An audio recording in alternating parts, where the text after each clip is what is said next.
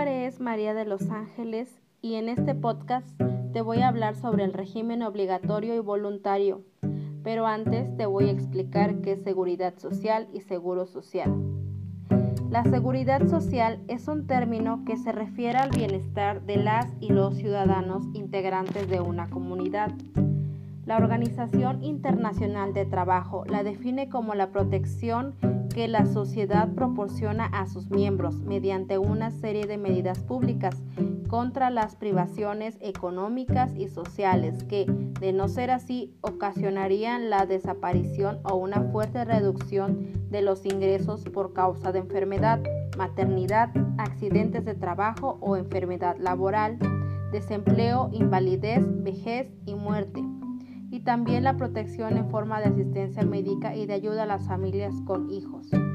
La seguridad social se encuentra encaminada a la protección y mejoramiento de los niveles de bienestar de las personas trabajadoras y sus familias. ¿Qué es el seguro social? Este concepto en México tiene la finalidad de garantizar el derecho a la salud, la asistencia médica, la protección de los medios de subsistencia y los servicios sociales necesarios para el bienestar individual y colectivo, así como el otorgamiento de una pensión que en su caso y previo cumplimiento de los requisitos legales será garantizada por el Estado. Eh, en este caso es el derecho a la salud, la asistencia médica, la protección de los medios de subsistencia y los servicios sociales, el otorgamiento de una pensión, requisitos legales. Bien, ahora les hablaré sobre el régimen obligatorio y voluntario. En el Seguro Social de México contempla dos tipos de regímenes, como ya se los mencioné. ¿Qué es el régimen obligatorio del Seguro Social? Bien, este comprende a los trabajadores asalariados permanentes o eventuales, los miembros de sociedades cooperativas y las personas que determine el Ejecutivo Federal a través de decretos específicos. Se trata de un derecho que adquiere una parte de la población brindado por el Estado por entablarse una relación laboral y que ciertos familiares del trabajador adquieren por formar parte de ciertos institutos de seguridad social como el IMSS. Estos trabajadores y sus beneficiarios legales tienen derecho a la protección del seguro social en los siguientes seguros. Riesgo de trabajo, enfermedades y maternidad, invalidez y vida, retiro, censantía en edad avanzada y vejez, y las guarderías y prestaciones sociales. El financiamiento de las prestaciones régimen obligatorio proviene de las cuotas que aporta el Estado, los patrones y los trabajadores. En el régimen obligatorio ubicamos de manera inmediata a los trabajadores asalariados eventuales o permanentes, miembros de sociedades corporativas cooperativas de producción, los que el Poder Ejecutivo Federal determine.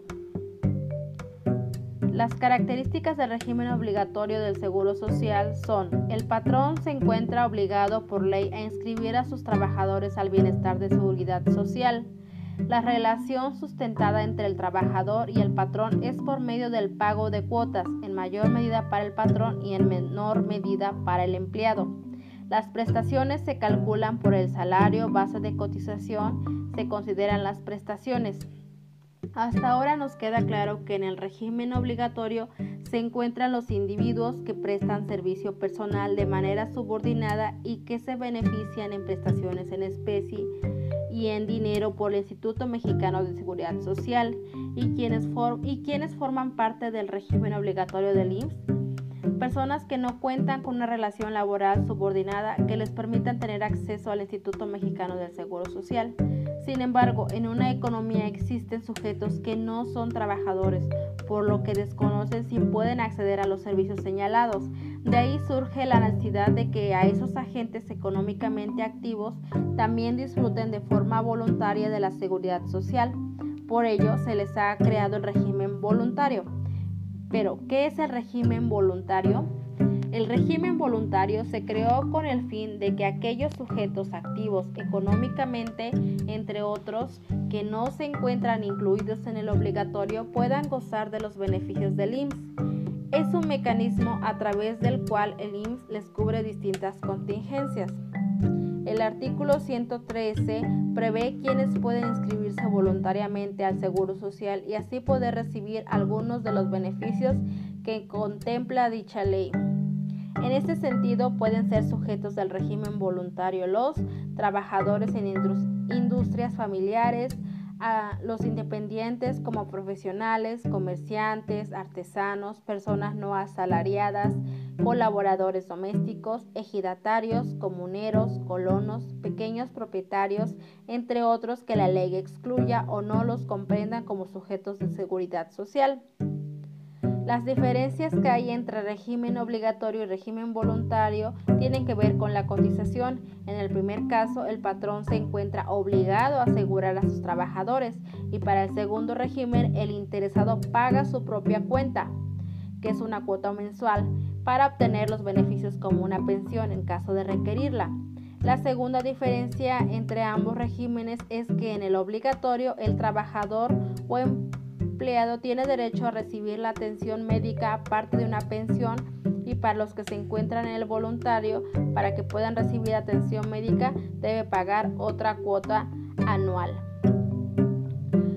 Como lo establece la Constitución Política de los Estados Unidos Mexicanos, todo mexicano tiene derecho al acceso afectivo a los servicios de salud y en consecuencia a la protección de esta.